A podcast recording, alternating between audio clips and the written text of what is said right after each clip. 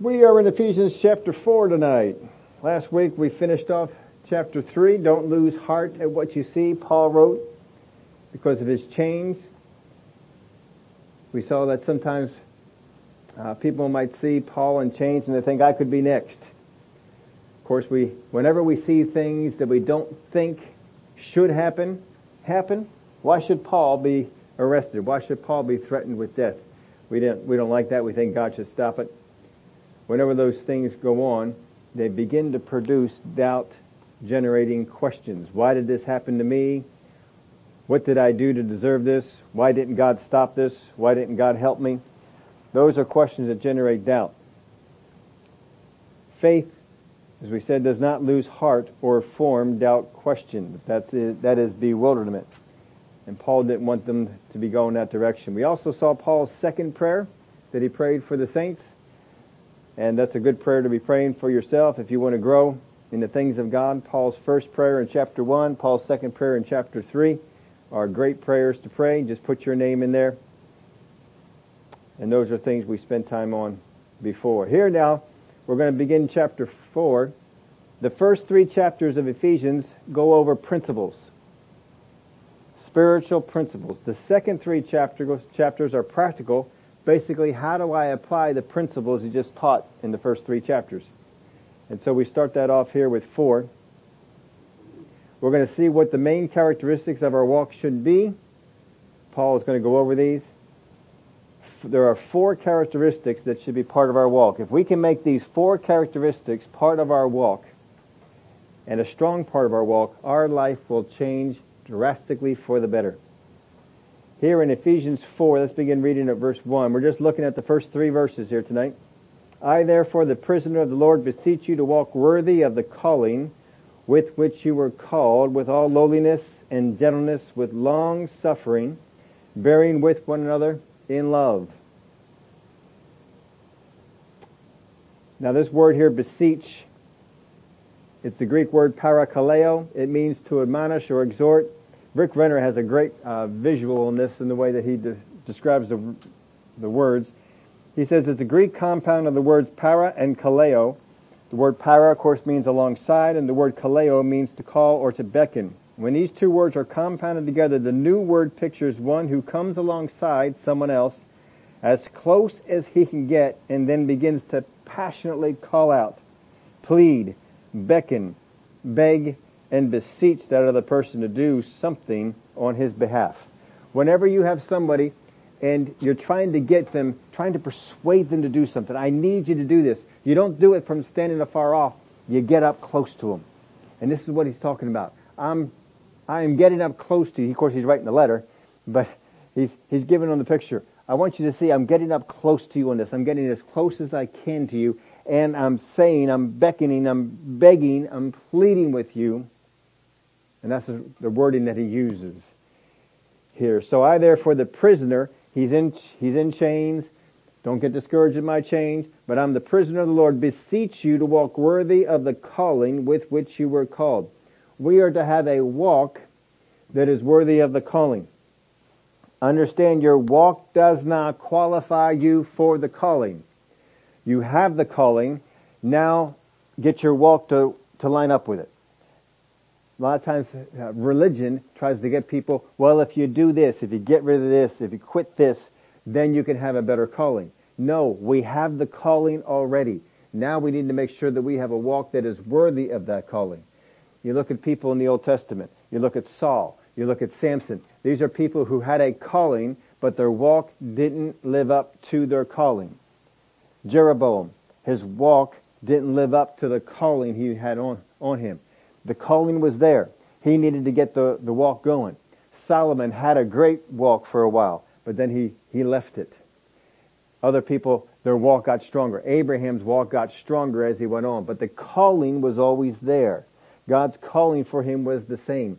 God's calling on your life is not based on your walk. It's not based on how good you are. It's not based on how qualified you think you are. God's calling on your life is as He has decided he has said, this is the calling that's for you. We should never stand before God and say, God, I'm not worthy of that calling. God, I don't deserve that calling. God, I don't understand why you want me to do this. I think you made a mistake on this. No. God has put a calling on your life. Now, that calling is there. Let's have a walk that is worthy of that calling. And if God put the calling on you, you can have a walk that is worthy of that calling. That's what God has, has said by putting on. With all lowliness, gentleness, long suffering, bearing with one another in love. We're going to take a look at these things. These are four characteristics that he puts out. These four characteristics are extremely important in us having a calling or a walk that is worthy of the calling.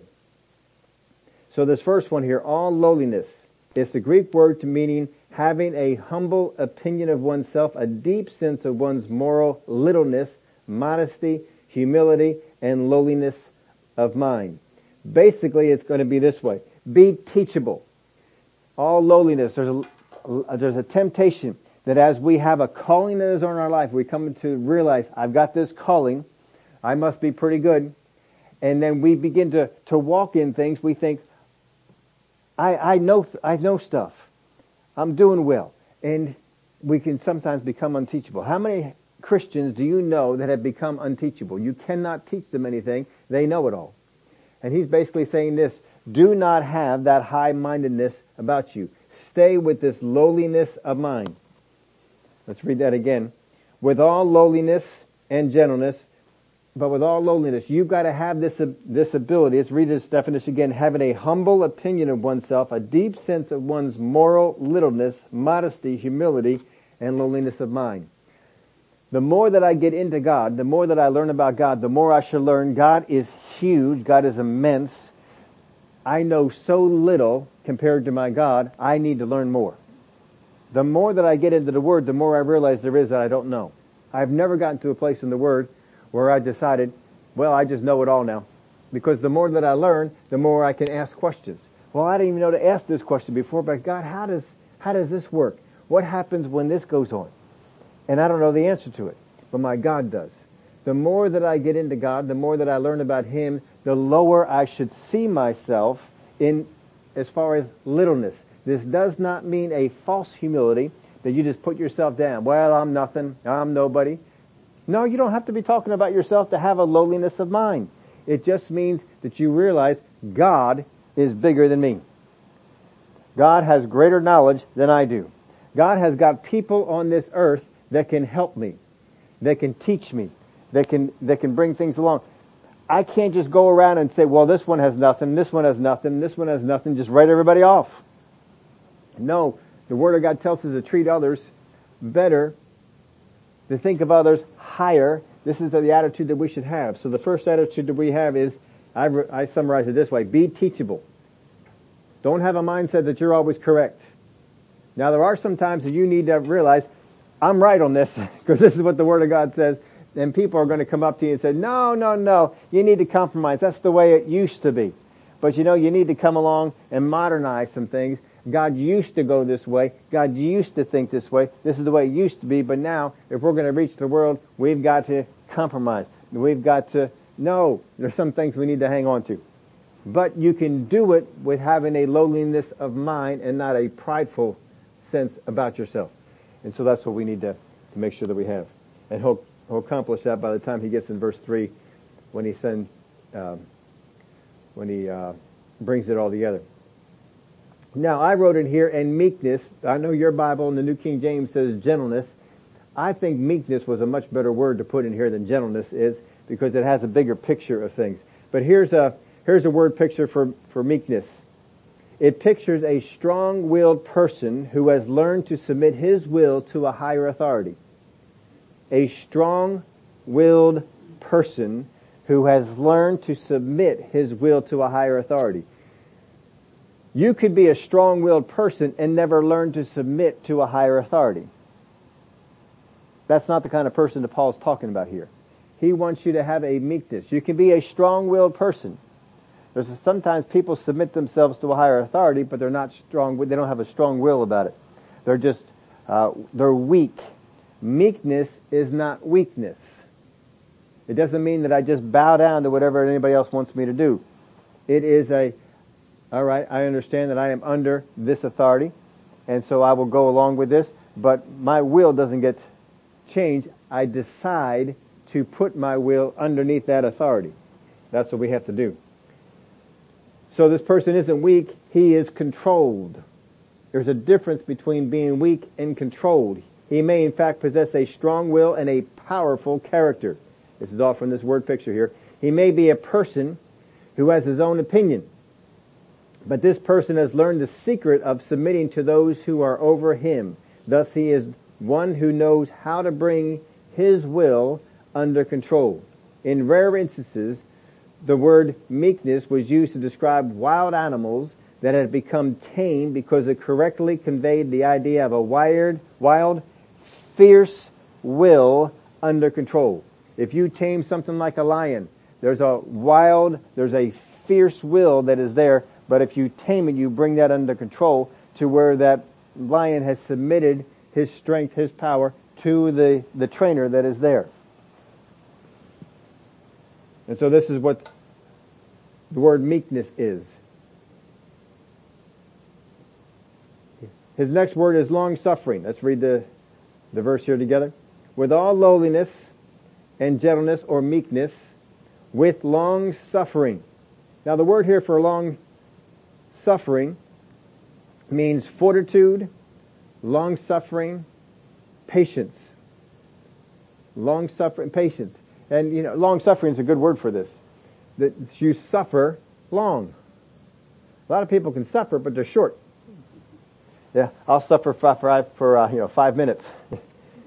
Colossians 3 and 12, you see this word used. Therefore, as the elect of God, holy and beloved, put on tender mercies, kindness, humility, meekness. There's our word meeting, meekness again. Long suffering. Put these things on. When he says put these things on, it means they're not on. You have to put them on. It doesn't just happen. You have to, if, if when we went out to, today, today was cold. So you dressed with an idea that today was going to be cold. And so maybe you put an extra layer on, maybe you put a coat on if you didn't put a coat on normally, but it was colder, and so you had to intentionally put something on to combat it. This is what it's, he was talking about here. You need to put these things on. Long suffering doesn't come on you because you're a Christian. It doesn't come on you because you got born again. It comes on you because you put it on. Hebrews 6 and verse 12, that you do not become sluggish, but imitate those who through faith and patience, there's our word long suffering, inherit the promises. A lot of people think it's just faith that brings the promises, but it's faith and patience.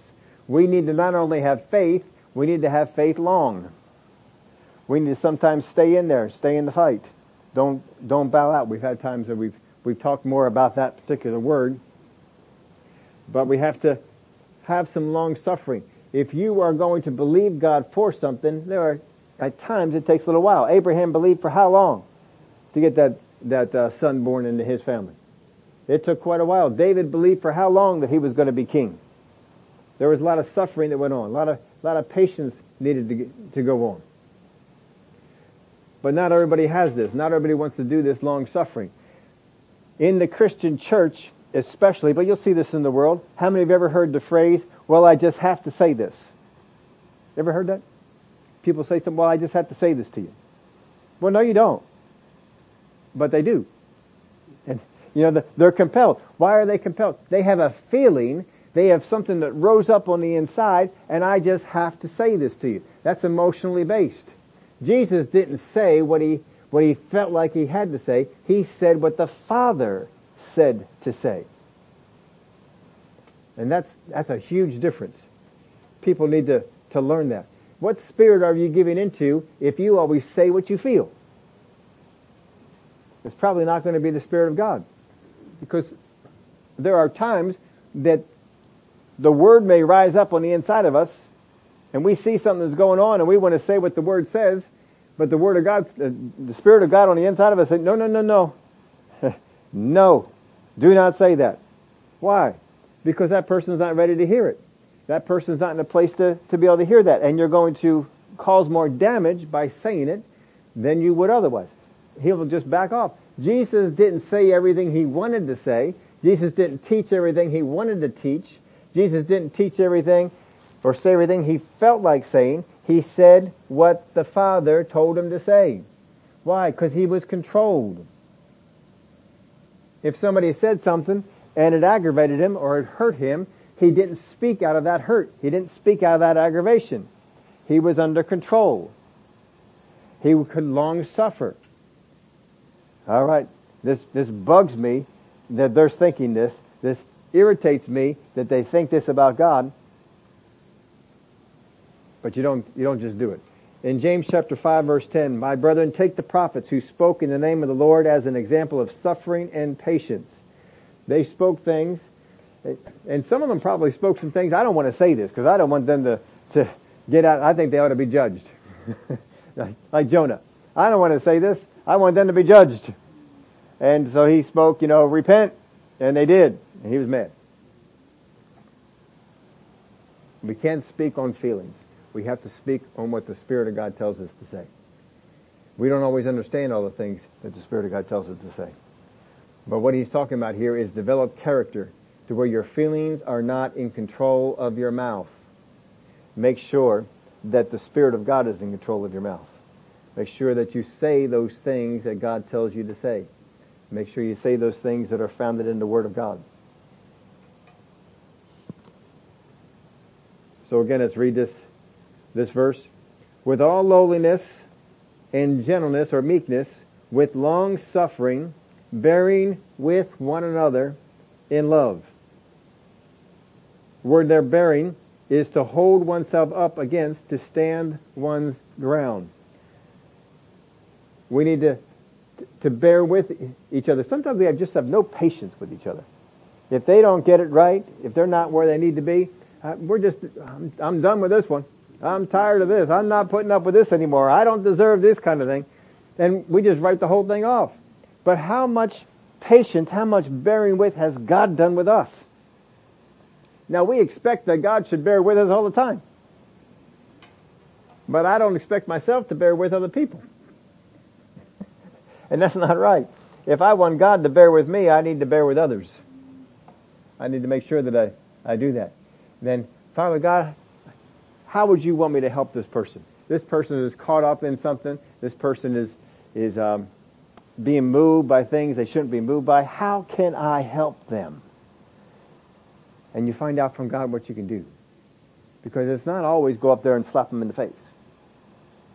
Sometimes you need to go up there and just uh, help them up. Just help them up. When Jesus saw the woman who was caught in adultery there before and all the accusers went away, he says to her, where are your accusers? Well, they left. Well, I guess she knew that he wasn't one. Well, he didn't go over there and, and uh, start talking to her, condemning her for the things that she was doing. He, he, he helped her out. He was bearing with her. Don't you think there were some things that he could have pinpointed from the Word that were wrong with her character? But he didn't do that. This is the kind of bearing that, that we need to do. The same thing that we do with little children. We don't expect them to get everything right. And just because they, uh, they spilled something, just because something, uh, they had an accident, doesn't mean that we yell at them. Now some parents do. I understand that. And you see the damage that is done when they do that. But we need to have patience with them. We need to have long suffering.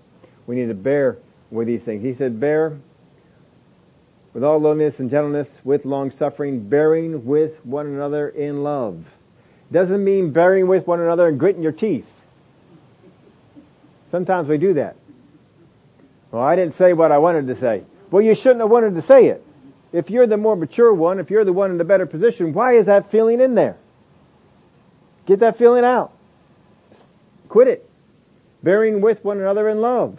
You've lost the love. You're just gritting your teeth and bearing with them and expect God to, to say, oh, well done, good and faithful servant.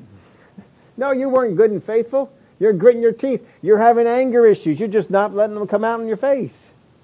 Let that love take you over. When God helps us, He doesn't grit His teeth. He doesn't say, oh man, I'm so mad having to do this with, no. And we don't expect God to do that with us. But sometimes we're doing it with other people. No, love on them. Get a heart for them. Oh God.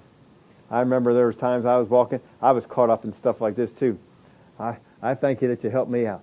And just smile on your face, love on the inside of you.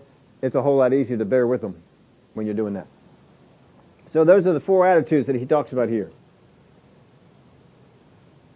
Psalm 1-3, he says, you sh- he shall be like a tree planted by the rivers of water that brings forth its fruit in its season, whose leaf also shall not wither, and whatever he does shall prosper.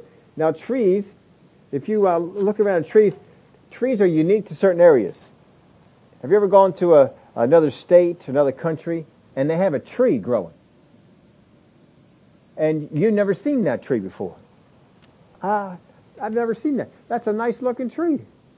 And you'd like to have that tree at your house. But you've never seen one of those kind of trees because those trees may not be able to grow where you are. Maybe your climate is too cold. Maybe your climate is not wet enough. There can be all sorts of stuff. Trees are very unique to an area. They adapt to the area and they can, they, uh, they can become very prolific in the areas where they grow. If you go down into the state of Florida, you'll notice they have palm trees. They have a lot of palm trees. We don't have palm trees up here. They don't, they don't like this, this climate. But down there, if you have regular trees and you get hit with a hurricane, those regular trees snap off. And so their numbers go down. But those palm trees, what happens to a palm tree in a, in a hurricane? It bends. It bends great. I mean, it bends, it can go all the way down to the ground it seems. It just bends. They don't have all those great branches that can be broken off like the, the other ones do. And so it's a tree that flourishes down in that area, but it doesn't flourish up here. Up here we don't have palm trees that are, that are growing. You gotta go through a lot of effort if you want to have a palm tree growing up in this area. I put in your outline, knowing when to bend can preserve and help us. we gotta know sometimes I just need to bend on this. I just need to not stand my ground or, or just, uh, uh, hurt somebody in this. No, I just, I need to know what to do.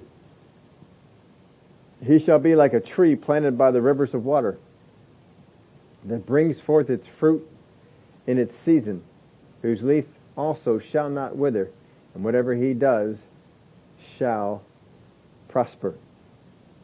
Put this in your outline for you. A walk worthy is achieved by how all these characteristics work together to balance us out.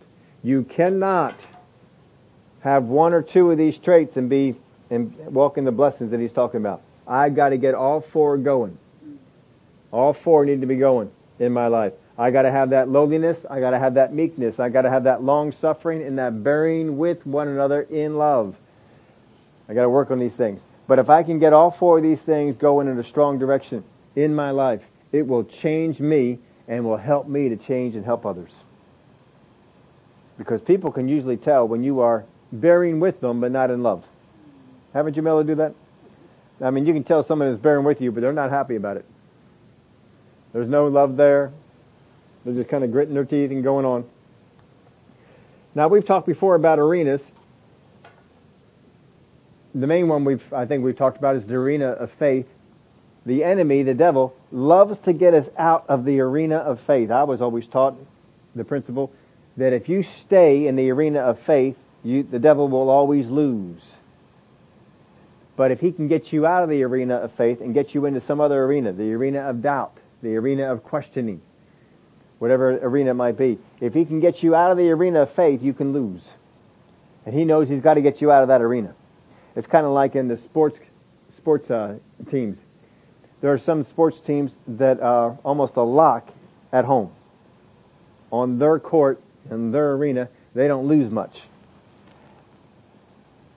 if you understand that in the arena of faith, you won't lose. But the devil's going to try and get you out. He's going to try and get you to doubt. Has God really said? If he can get you to doubt. So that's one of the arenas, but we're going to take a look at some other ones here. Because he says, I therefore the prisoner of the Lord beseech you to walk worthy of the calling. So this is the arena of our calling. As far as our calling is concerned, in the arena of my calling, my walk needs to be worthy of that. When I am tempted by the devil to, to do something outside of my walk, to do something that is uh, not what God wants me to do, something that is against the Word of God, I need to say, no, God has given me a calling. I am going to have a walk that is worthy of that calling. I'm going to go in the direction that my God wants me to go. Now, this is the arena of our walk. Not everything is dependent on your walk, but some things are. There are some blessings that are ours because of our position. And there are some blessings that come because of our walk. If I get rid of these things, if I can walk according to this, if I can do this, these blessings, these things will be mine. But if you look at some principles from the Word of God, your inheritance is not based on your walk, it's based on your position. Being born again is not based on your walk. God does not say we're going to let you be born again as long as your walk is worthy. He doesn't say that. I don't have to have a walk worthy to be born again. I just need to have the position of receiving Jesus Christ as my Savior. Religion has you get born again based on your walk, but not God. We don't want to get saved by religion. We want to get saved by the Word of God. Your access to the Holy Spirit is because of your position. It's not about your walk. Now in 3 John, verse 3, For I rejoice greatly when brethren come and testify the truth that is in you, just as you walk in the truth. That is an arena. There is an arena of truth. If you stay in the arena of truth, you'll have certain victories. You'll walk in, in victory. If you get out of the arena of truth, well, I don't think God, well, I don't think the word means, well, I don't, I don't think, that's what a lot of people use to qualify their, uh, their beliefs. I don't think. It doesn't matter what you think. What's the word say? What's God show us in the, in the word? We've, uh, we've gone over the principles here. These have been our guiding principles ever since we've, we've had this church here. Three main, main things. First off, anything that is supposed to govern your life is in, in the word often. It is in the word clearly and someone in the word did it. If it doesn't meet those, those, uh, qualifications, then it's probably not something that you need to order your life by. It may still be a good truth, but it's not necessarily something that you need to order your life by or it's going to dominate your life. You got to make sure that it's in the Word often, that it's in the Word clearly, and that someone in the Word did it. There's a lot of people who want to go around, they teach you to do something, but no one in the Bible ever did it. How in the world can there be a truth taught by the Word that no one ever did? Usually that's the case that they have misunderstood something. For I rejoice greatly when brethren come and testify of the truth that is in you, just as you walk in the truth.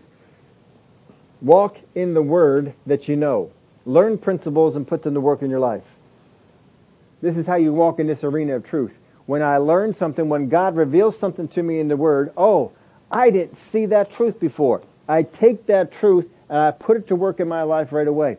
Because by putting it to work, I get it, I, I get it a part of me. Just like we were looking at that word uh, constant use. I need to constantly put to use the things that I'm learning. Because the more I use a thing, the more I learn how to, how, how to function with it.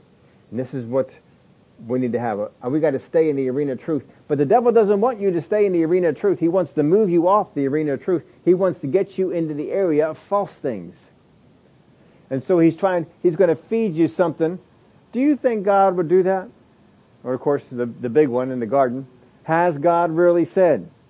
He's going to get you out of the arena of truth and get you over into another, another place.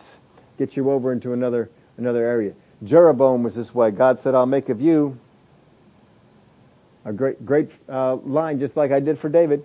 I'll make you an enduring kingdom just like I did for David. But he didn't believe it. He went after another truth. Well, if people keep on going down to Jerusalem and serve God down there, they're going to leave me. And so he went off another way.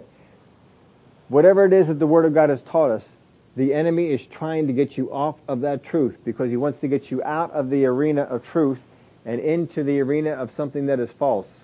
We made this statement to you sometime probably last year, I guess it was. If I accept what is false, I will reject what is true when I come upon it. That's why I have to guard against things that are false. Because if I accept something that is not right, when the truth comes to me and I see the truth, I will reject it as being false. So don't, don't do that. Stay in the arena of truth. Keep taking things back to the Word of God. Walk in the Word that you know. Learn principles, put them to work in your life. Don't just learn principles, learn principles and put them to work in your life. Stay in the arena of truth. The way you stay in the arena is not learning about truth, it's putting the truth to work. I'm going to be in the arena of truth, I got to make that truth work. If I'm going to stay in the arena of faith, I got to make faith work. I got to be working in, in the faith areas, not in the doubt areas. All right, here's the second one. Galatians 5:16 I say then walk in the spirit and you shall not fulfill the lust of the flesh. Well, there's the arena of the spirit. Walk in the spirit. In other words, let the spirit lead you. Let the spirit be the one who directs you. Let the spirit be the one who guides you. If you let the spirit of God direct you and take you into things, you won't walk in the lust of the flesh. But the reason that people do is because they leave the leading of the spirit and they go after something else. They go off to another direction. It's kind of like if, uh, how many people have ever had a dog in their life? Anybody ever had a dog? Cats don't work. Don't tell me, don't talk to me about cats.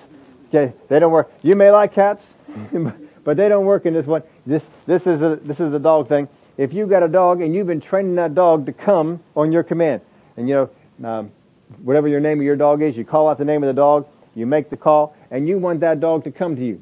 And you, you're training it, you're training it to, to do this. And so you put out the call and the dog is coming. And then all of a sudden, there's a squirrel. What happens to the dog?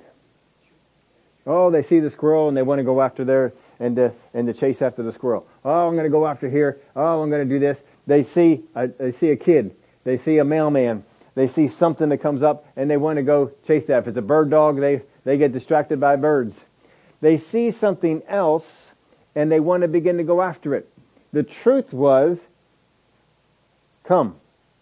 Whatever your command was, that was the truth that you wanted, you wanted that dog to walk in. But they got outside of that arena. That's what you, and they, they began to follow another, another, uh, another voice. The voice in their head that said, oh, I want to chase that squirrel. You see, that's the flesh rising up inside of us. The Spirit of God says, come. And if we get to that place where He can trust us, I told you the stories about uh, my my the one dog I really got to work with, Shasta. She was a she was a fantastic dog, and she was real good at the command come. I could have her sit, and I could go out of sight, and I could do anything I wanted to. And that dog would not move from that spot until I got in sight and said come, and then she would come running. She got so good at it, I could do all sorts of things with her. I told you the stories. I go down to the Willow Grove Turnpike, and I get her sit and she'd sit down there because I couldn't take her over the turnpike. And then I would cross over the turnpike interchange. It was a little bit smaller back then when I was a kid. It's bigger now. But I would cross over the turnpike interchange, come down on the other side, and then I'd call her and she'd come running through the water part of the tunnel. And uh, then we can go into the, the backwoods section and where nobody else went. Nobody, it was, it was tough to get to, but we could get back there and to, and to do that. I couldn't do that if she wouldn't listen. If she would just follow me, if she would go after, but she would stay. She would stay. If we were out there in the park and a squirrel came, she would look at me. Can I chase it? She'd look, always look at me first. And I say, oh, go ahead. And then she'd go chase it. But uh, if I say, no, come here, she'd come right over here. And see, that gave me a lot of freedom. If we will get to the place where we won't keep chasing after the voices of our flesh, we get a lot more freedom with God. He can trust us a lot more. He can do a lot more with us. It's imperative that we do that. Walk in the Spirit. Stay in the arena of the Spirit. Don't get in the arena of the flesh. A lot of times the reason that we get into sin problems is because we keep chasing after our flesh. Our flesh says, I want that. Diets would be easy if the things we like were on it. But a lot of times there's the things that we like are not on the diet. And so uh, pizza is not on too many diets. It's, it's not there. Desserts, don't find too many desserts on diets. You know, cheesecake, all kinds of things that we, we like to have. Here's the, the third one, Ephesians 5 and verse 2. And walk in love as Christ also has loved us and given himself for us an offering and a sacrifice to God for a sweet smelling aroma. Walk in love. So we have the arena of love. We've got to stay in love. We saw that too in the other verse we, we looked at, but here in Ephesians 5 2. And walk in love as Christ has also loved us and given himself for us, an offering and a sacrifice to God for a sweet smelling aroma.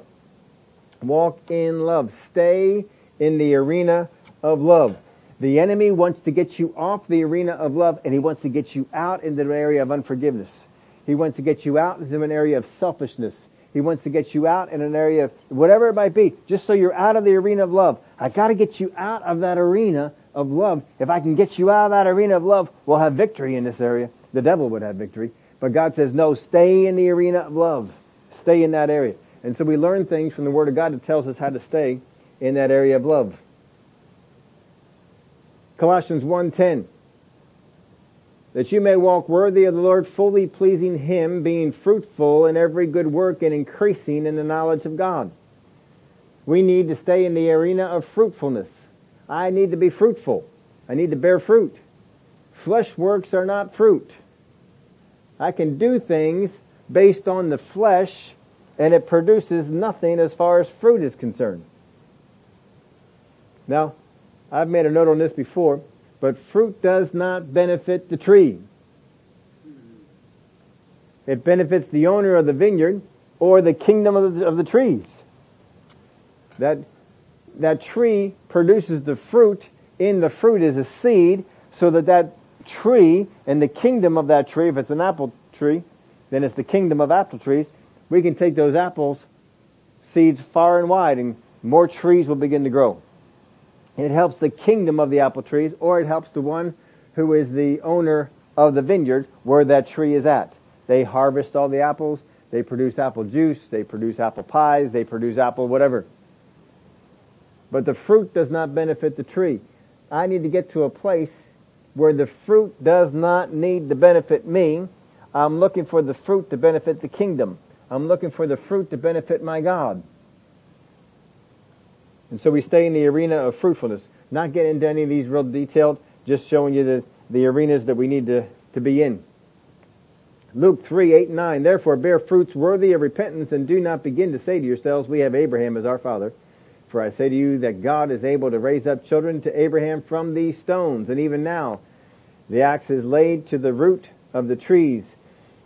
Therefore every tree which does not bear good fruit is cut down and thrown into the fire. Boy, I guess we better stay with the area of bearing fruit, huh? God wants us to bear fruit. The enemy doesn't like us to bear fruit. Don't give in to that. Ephesians 2 and verse 10. And we are His workmanship created in Christ Jesus for good works. You were created for good works. That's fruit. Which God prepared beforehand that we should walk in them. So there's the arena of fruitfulness. Stay in the place of producing fruit. You'll do that by not doing things according to the flesh. Well, I guess I have to bear with this one. That's not going to produce any fruit. We got to bear with one another in love. Then we're doing it by the Spirit, and that produces fruit. You can do exactly the same thing, and one bear fruit and one not.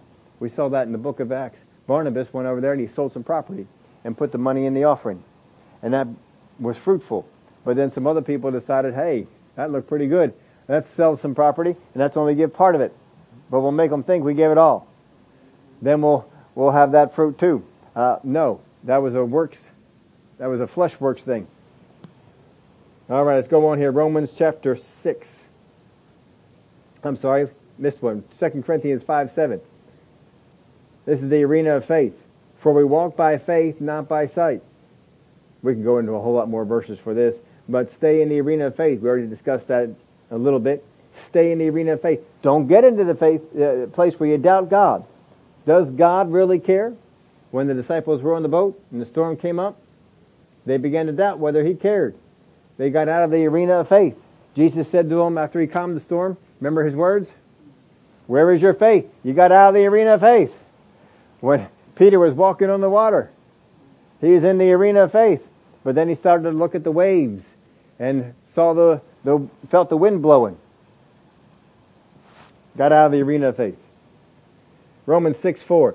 Therefore, we were buried with him through baptism unto death, that just as Christ was raised from the dead by the glory of the Father, even so we also should walk in the newness of life. There is a, an arena of the newness of life. This is what the enemy wants to try and get you to do. He wants you to walk according to the old man. He wants you to walk according to the old life. He wants you to go back and do things the way we used to do things. not according to the newness of life. But God has brought us to a place where the old man is dead. And He's brought us into a place of newness of life. And we are to live according to that new life, not going back to dead works. Remember He wrote to the Galatians? Why are you going back to dead works that didn't yield anything for you? That didn't help you in any way at all. Stay in the arena of the newness of life. The enemy is going to try and get you to be thinking about, oh, don't you remember how it was?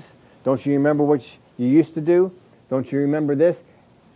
How can God love you when you were so bad? When you were caught up in this?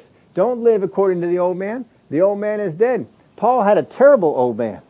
He murdered people. He killed people because of their faith. He had to put that to death all the time.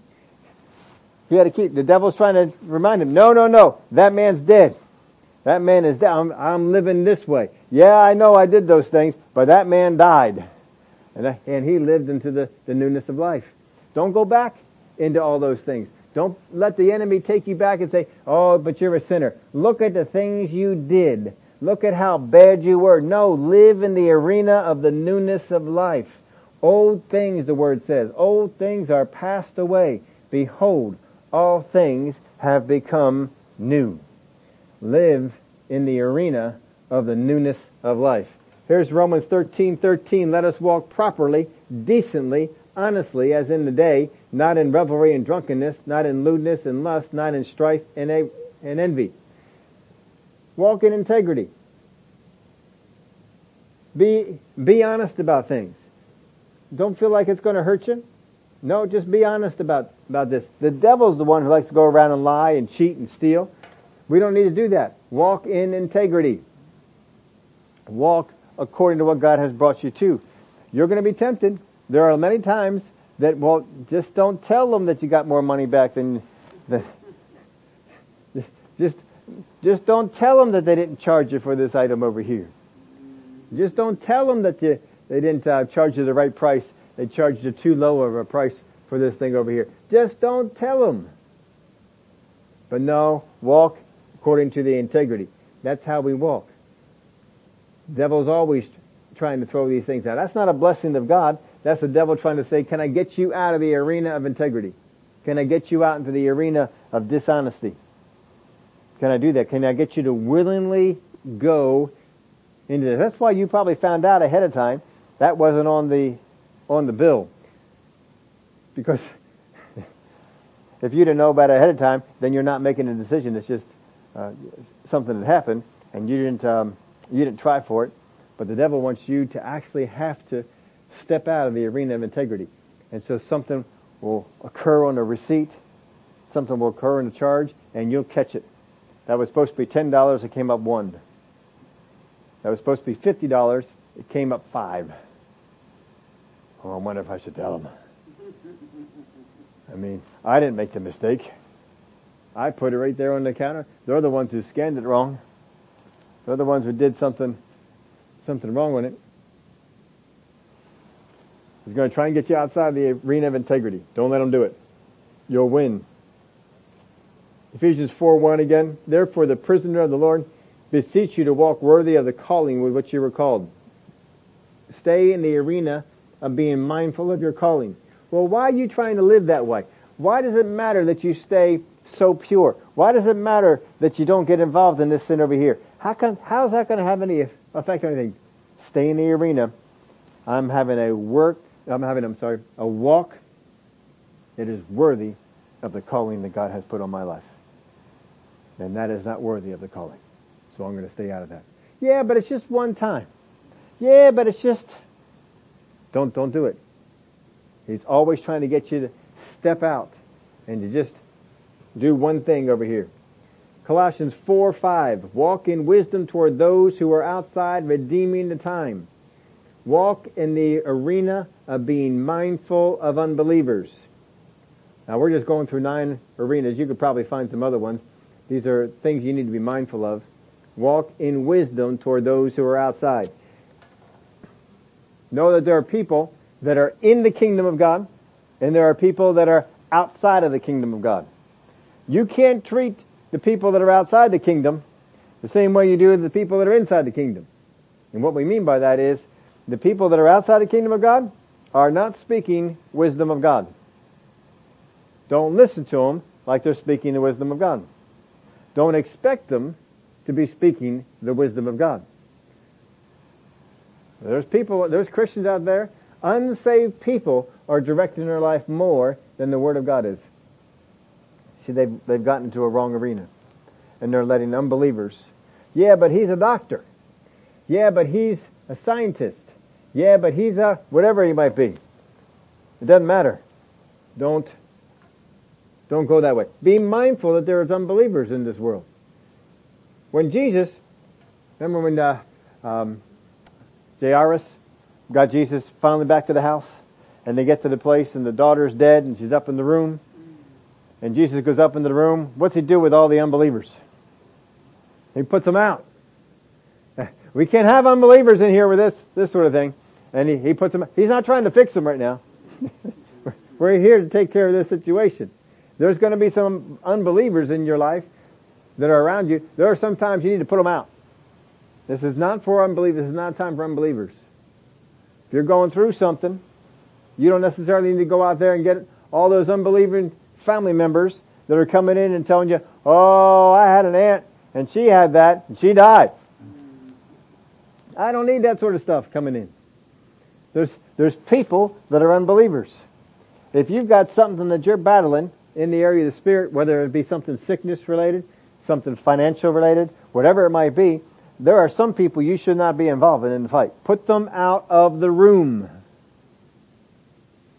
Jesus did it. If Jesus needed to do it, I think I need to do it. There's some, some relatives that'll talk you right into dying while they're caring for you. But eh, understand, they're unbelievers. You can't change them until they become a believer.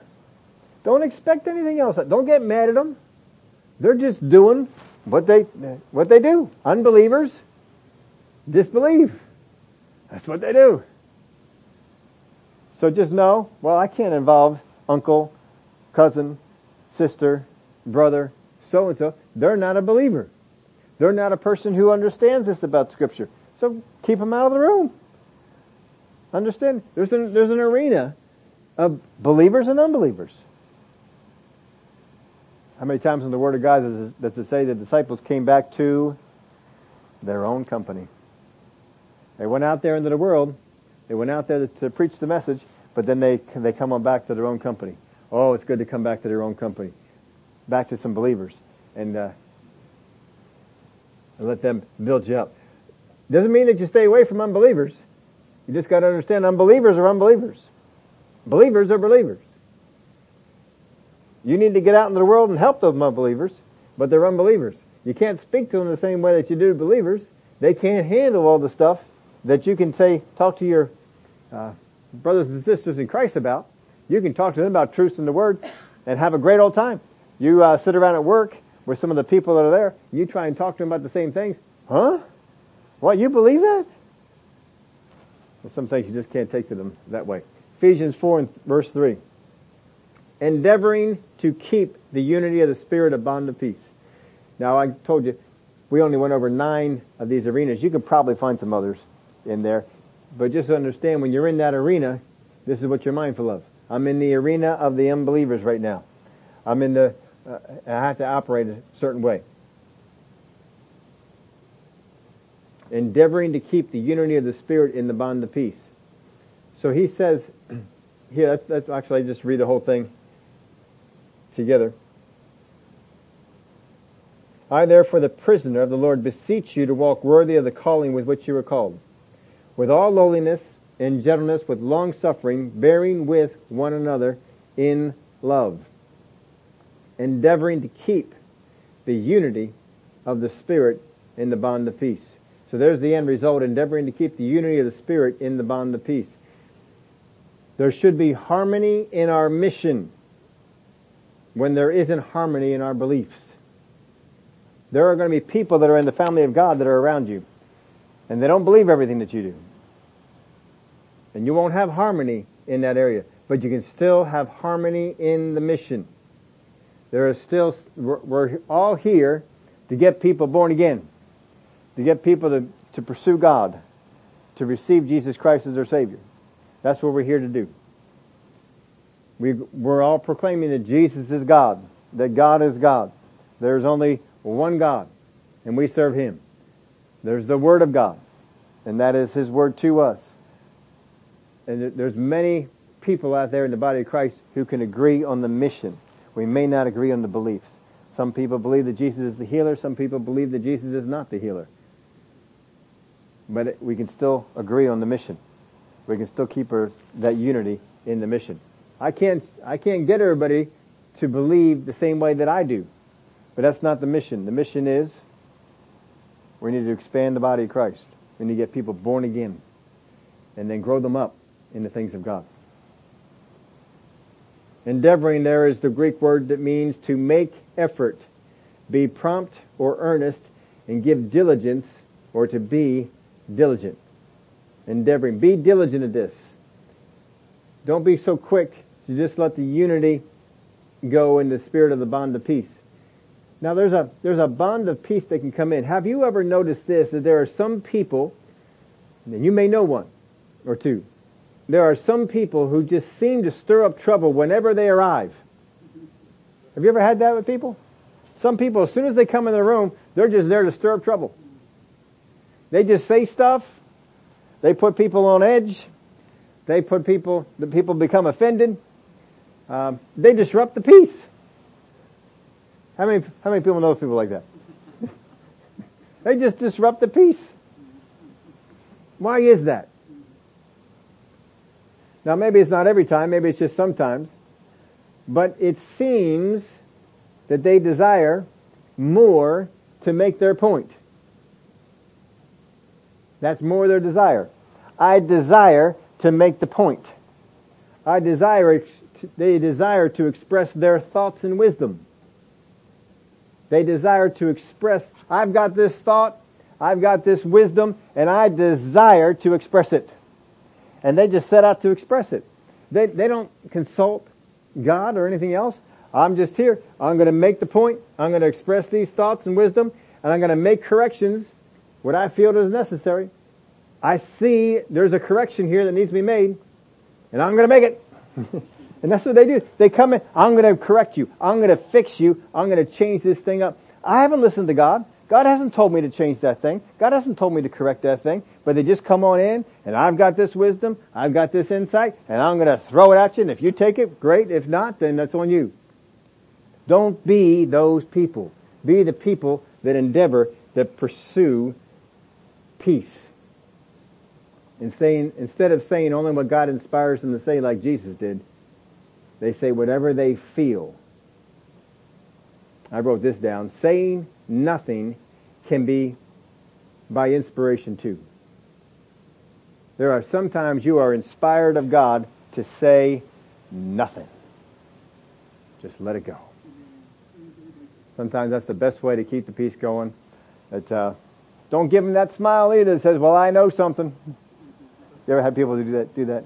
They give you that smile, that look. Well, I know something, and you don't know it, so you just be down there low. No, don't even give a hint as to that. Look for the peace. Come on into that room. Come on into that place, and you're here to bring peace. You are a peacemaker for God. There are some things you need to stand and make a, make a note of. This is what the Word of God says. But there's a lot of times people are making fights and disrupting peace over things that God has not said to say. Let's pray. Father, I thank you for your word. I thank you that we are called to do something in your body and that we can have a walk that is worthy of that calling. And you have called every single one of us to be peacemakers. Father, I pray that when people see us come into a room, they don't get on edge. They don't begin to worry and be fret and to begin to think, oh, what's going to happen now? They're coming in the room, they're going to set some things off. But Father, we come in with your love and we should your peace. I thank you for the joy that is in us, that we bring in every place we go your joy, your peace. We give you the praise and the glory for it in Jesus' name. Amen.